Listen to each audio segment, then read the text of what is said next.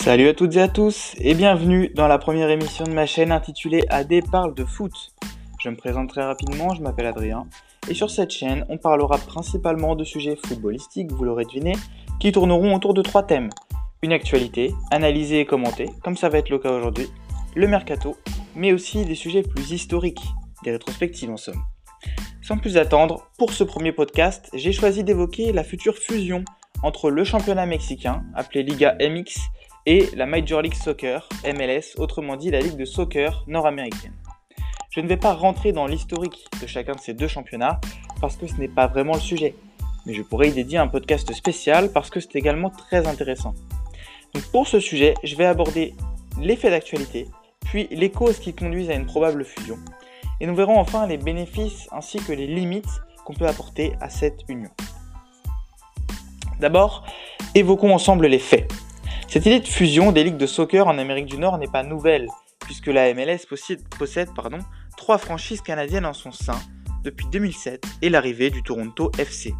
Ainsi, le Canada a préféré intégrer le championnat états-unien pour en renforcer l'attractivité et la compétitivité. Le Mexique semble également vouloir se rapprocher de l'oncle Sam sur le plan de l'organisation de son tournoi, puisque la Liga MX a décidé début 2020 de suspendre toute promotion ou relégation pour les 5 prochaines années, ce qui en fait une sorte de ligue fermée, calquée sur le modèle états-unien. Et il y a quelques semaines, les déclarations de Gianni Infantino, le président de la FIFA, ont encore un peu plus éclairci les doutes. Il s'est dit favorable au projet réunissant les deux championnats. On constate donc que ce mariage est tout sauf utopique et que l'accord de la FIFA devrait donner un sacré coup de pouce à la réalisation de ce projet. Maintenant, on peut se demander quelles sont les causes de ce rapprochement et pourquoi les instances y sont favorables. Eh bien, le président du club Santos Laguna au Mexique, Atlas Alejandro Iragori, s'est positionné sur le sujet et nous donne une première réponse puisque je cite un haut pourcentage des revenus du football mexicain provient des États-Unis. Leur ligue a grandi lentement mais de manière constante, dans plusieurs facettes, sur le plan commercial, des infrastructures, de la diffusion et sur le terrain constate donc que la Major League Soccer est en pleine croissance, que son modèle économique est plus viable, ainsi les revenus annuels y sont supérieurs. De cette manière, la première division mexicaine semble contrainte de faire équipe avec son voisin américain pour continuer à grandir.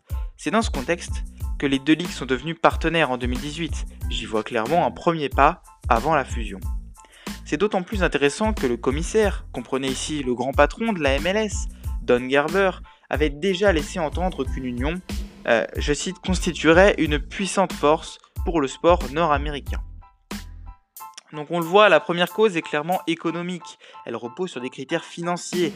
Iragori le, le souligne lui-même lorsqu'il dit que c'est probable que la création d'une Super League nord-américaine soit le mieux pour la MLS à court terme et pour la Liga MX à moyen terme. Mais sur le long terme, c'est ce qu'il y a de mieux pour les deux. Avec la création d'emplois, c'est sans aucun doute une alternative que nous allons explorer et analyser. Bien sûr, l'autre cause, c'est le côté marketing. En effet, le football est un sport centré sur l'Europe, qui a les meilleurs clubs, les meilleurs salaires, etc., etc. On parle peu de la MLS ou de la Liga MX en France, par exemple. Et avec le Mondial 2026, qui je le rappelle sera organisé sur toute l'Amérique du Nord, c'est le meilleur moyen de mettre un sacré coup de projecteur et donc de développer le football dans cette région. Ainsi, Infantino met en avant cet argument. Si nous voulons que les clubs atteignent le meilleur niveau du monde, pas seulement en Europe, bien sûr que nous devons avoir de nouvelles idées. Il parle même d'une potentielle meilleure ligue du monde. Forcément, dit comme ça, ça fait rêver.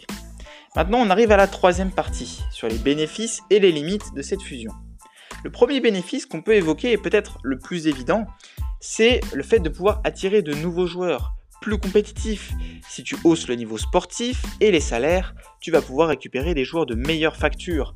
Quand on pense à la MLS, on peut d'ailleurs se rappeler que bon nombre de grands joueurs y terminent leur carrière. Les exemples y sont légion. Pirlo, Schweinsteiger, David Villa ou encore Frank Lampard sur les dernières années. Le championnat mexicain, lui, n'a pas cette chance. Ainsi, la fusion pourrait offrir de nouvelles perspectives, illustrées par les déclarations de Miquel Ariola, le président de la Fédération mexicaine, qui dit, je cite, Nous serions l'une des meilleures ligues du monde après une fusion avec la MLS. La prochaine étape serait d'avoir Messi ou Cristiano Ronaldo ici au Mexique ou aux États-Unis, peut-être dans la phase finale de leur carrière.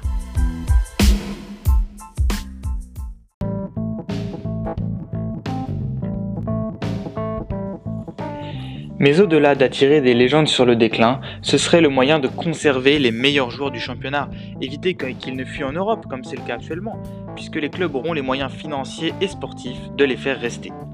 Les autres bénéfices se trouvent au niveau des investisseurs. En effet, la MLS attire déjà de nouvelles franchises chaque saison. Récemment, elle a accueilli l'Inter Miami de David Beckham.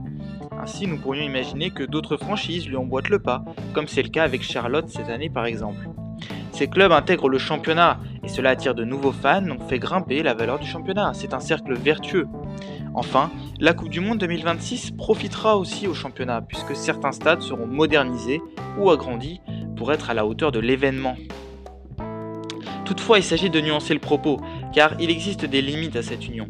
D'abord, pour la Liga MX, cette union signifie renoncer à son histoire, puisque ce championnat existe tout de même depuis 1943. C'est un championnat qui fête ses 100 éditions et a été classé depuis 2006 parmi les 10 meilleurs championnats du monde. De plus, on peut imaginer que sur les 18 équipes présentes dans le championnat, certaines seront laissées sur le carreau, toutes n'intégreront pas cette fameuse Super League. Peut donc y voir une certaine forme de désaveu pour le championnat mexicain comme pour le Canada qui ne dispose aujourd'hui plus que d'une ligue semi-professionnelle. Enfin, on peut se demander quel intérêt pour la Ligue des champions de la CONCACAF. Je, je rappelle que cette compétition se joue entre les équipes d'Amérique du Nord et d'Amérique centrale, mais la moitié d'entre elles sont mexicaines, états-uniennes ou canadiennes. Ainsi, cette Champions League à l'américaine perdrait forcément en intérêt, puisque les équipes s'affronteraient déjà dans leurs championnats respectifs.